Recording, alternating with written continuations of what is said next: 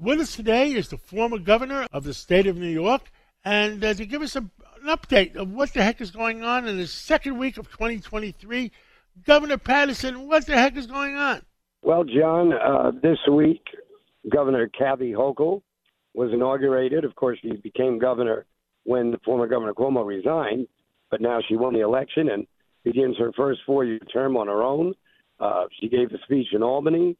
She's putting her uh, State of the State address up a little bit. It's usually the second Wednesday in January. She's going to have it be the second Tuesday. So June 11th, she'll put out uh, really her plans for the year. And then um, in late uh, in late January, what am I saying? June. I think because I wish it's June. But in uh, late January, she will um, put out her budget, and uh, of course that will really let you know what it's going to look like in Albany for the rest of the spring. You uh, you have any indication what rumors are going around on some of the things that are happening? See, I put see I the use only, the word rumors. That way, nobody gets in trouble. Yes, well, um, the only sort of rumor I heard is she's really pushing the issue of affordable housing, particularly in places like Long Island, where people retired and uh, they, you know, live on a, a mod- moderate income, and uh, but they still have to pay taxes on their homes, and the homes could become too expensive for them. And believe it or not, people who worked for years and then became seniors and then retired, even with their pensions, they might not be able to afford where they live. That's one area. Then there are just some areas where there are uh, just urban blights, which, could be turned into low and moderate income housing with the right plan. And, um, you know, that's a good uh, idea.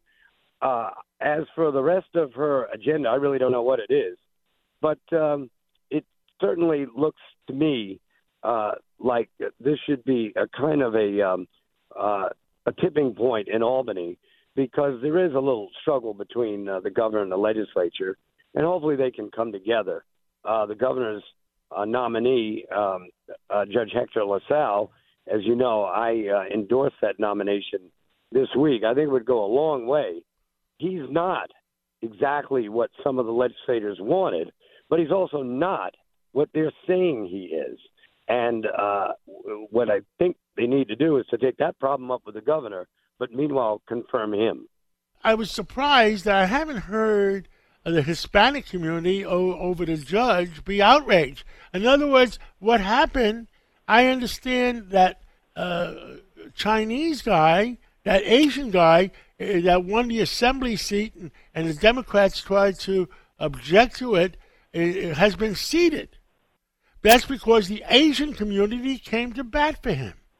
Well, where's the Hispanic well, community and the judge? I think the Hispanic community is mobilizing. There's one Hispanic mayor in the state of New York. He's come out and endorsed him. Uh, there are a number of leaders who I think just waited a little while just to see if this was going to get resolved. But if it doesn't get resolved, as it comes to the point where um, they would vote on the nomination, believe me, I think the Hispanic community will will be heard from uh, quite strongly. You know, we both work with Ed Cox. He does the shows with us in the afternoon. He said he's as good as any judge that they've ever made chief judge. It's not like we're doing some diversity favor here. The man is very well respected. I heard the same thing. And and that's that's what I think caused the governor to choose him.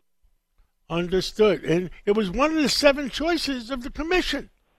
Now, uh, it, it, uh, what Ed Cox said, it's an, it, the state legislature is trying to dictate to the commission and control the uh, another branch of the government, which is the uh, appeals court. I don't think that the commission can dictate who the nominee should be to the legislature, but I think that the legislature does have to understand that the commission's choice of seven judges you had to pick one of those seven.